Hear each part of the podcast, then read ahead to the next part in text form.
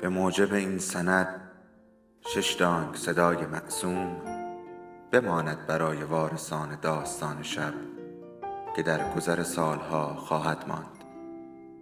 ارادتمند داستان شب.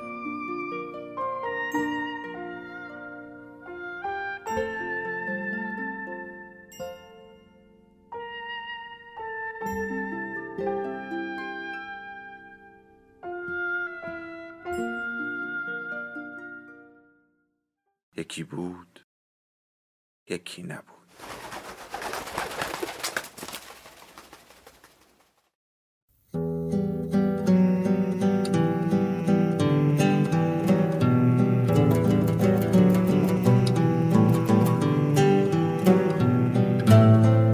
ما با قصه ها هم دیگر را به یاد می سپاریم و از نو با همان قصه ها هم دیگر را به یاد می آوریم. حالا یکی از ما قصهش را بلند می‌خواند تا به یادش آوریم. سلام. اینجا داستان شب است و این صدای شماست.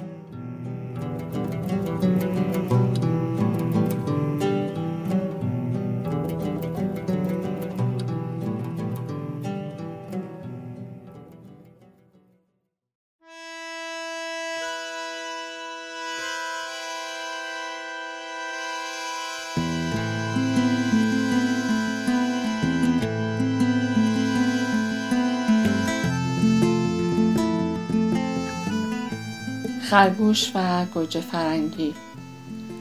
هر روز با خودم می‌گویم امروز داستانی می نویسم اما شب بعد از شستن ظرف های شام خمیازه می کشم و می گویم فردا فردا حتما می نویسم ظرف های شام را شستم آشپزخانه را تمیز می کنم و می روم جلوی تلویزیون می نشینم با خودم می گویم روی تکه کاغذ خلاصه داستانی رو که تو ذهن دارم تو چند جمله می نویسم و کاغذ رو می چسبونم با اینه دستشویی که فردا وقت دست رو شستن یادم بیاد که می‌خوام داستانی بنویسم. فردا بعد از اینکه نهار درست کردم قبل از آمدن بچه ها از مدرسه و شوهرم از اداره فرصت خواهم داشت. برای نهار فردا دمی گوجه فرنگی درست می‌کنم که وقتگیر نباشد بچه ها دمی گوجه فرنگی دوست دارند اما شوهرم می توانم قیافش را مجسم کنم. سرش را زیر می اندازد، غذا می خورد و بی حرف از سر میز بلند می شود.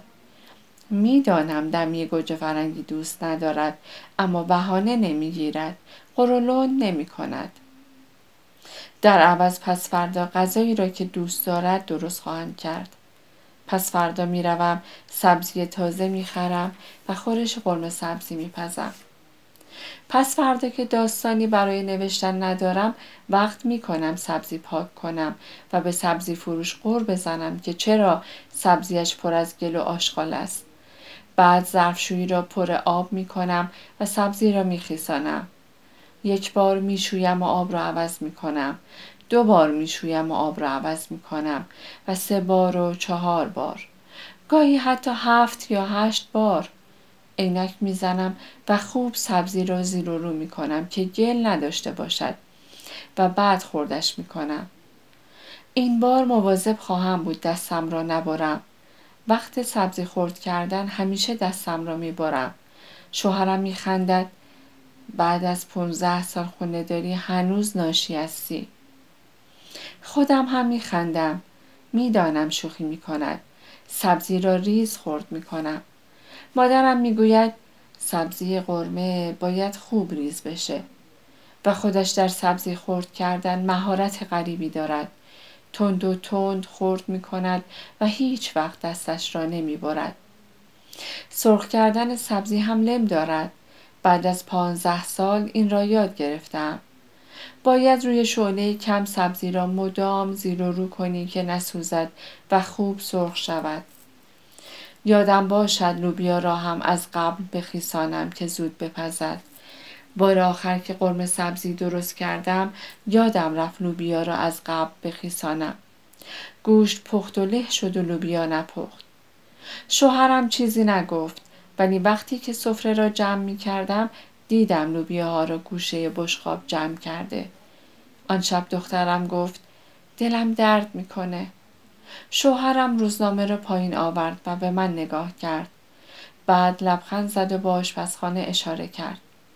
شوهرم مثل بیشتر شوهرها نمی‌دانست که دخترهای سیزده ساله خیلی زیاد دل درد می‌گیرند.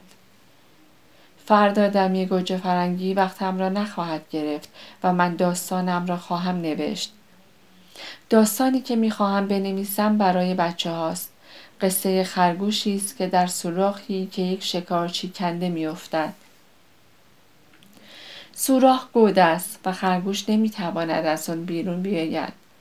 دوستهای خرگوش پیدایش می کنند اما آنها هم برای بیرون آوردنش از سوراخ کاری از دستشان بر نمی آید. برایش آب و غذا می آورند که از گرسنگی نمیرد و از بالای سوراخ گاهی با او حرف می‌زنند که حوصلهاش سر نرود و خرگوش روزها و روزها در سوراخ میماند. غذا برای خوردن دارد. جایش هم گرم و راحت است. اما دلش می‌خواهد بیاید بیرون. از سوی سوراخ تکه از آسمان را می بیند که گاهی روشن است آبی و گاهی پر ابر و خاکستری. روزها پرنده ها را می بیند که پرواز می کنند و شبها ستاره ها را. هنوز نمی‌دانم خرگوش کوچک را چطور از سوراخ گود بیرون بیاورم. فردا فکری برایش خواهم کرد. باید تا اینجای قصه را در چند جمله بنویسم که یادم نرود. خمیازه می‌کشم. بروم بخوابم که فردا سر حال باشم. فردا باید خرگوش کوچکی را از سوراخی گود بیرون بیاورم. تشنه هستم. با آشپزخانه می‌روم و در یخچال را باز می‌کنم شیشه آب را بردارم. چشمم میافتد به جا میوهای فقط دوتا گوجه فرنگی دارم. و دو گوجه فرنگی برای دمی فردا کافی نیست. فردا باید گوجه فرنگی بخرم. آب می‌خورم. خوابم میآید. لیوان را سر جایش می‌گذارم. چراغ را خاموش می‌کنم و از آشپزخانه بیرون میآیم. می‌خواستم چیزی یادداشت کنم. چه بود؟ تکه کاغذی از دفترچه دخل و خرجم می‌کنم و رویش می‌نویسم. گوجه فرنگی. کاغذ را باید بچسبانم به آینه دستشویی تا فردا یادم باشد که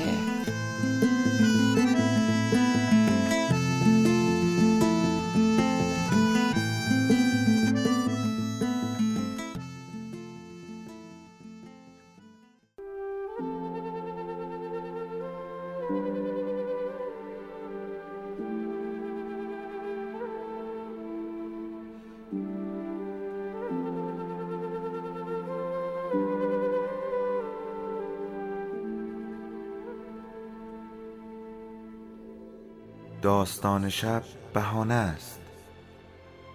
برای با هم بودن دور هم نشستن شنیده شدن.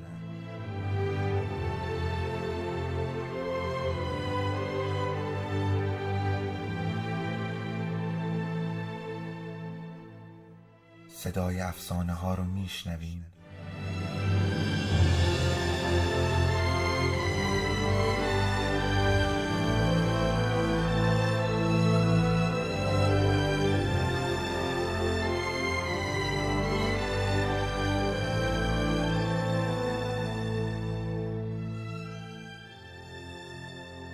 شبتون بخیر.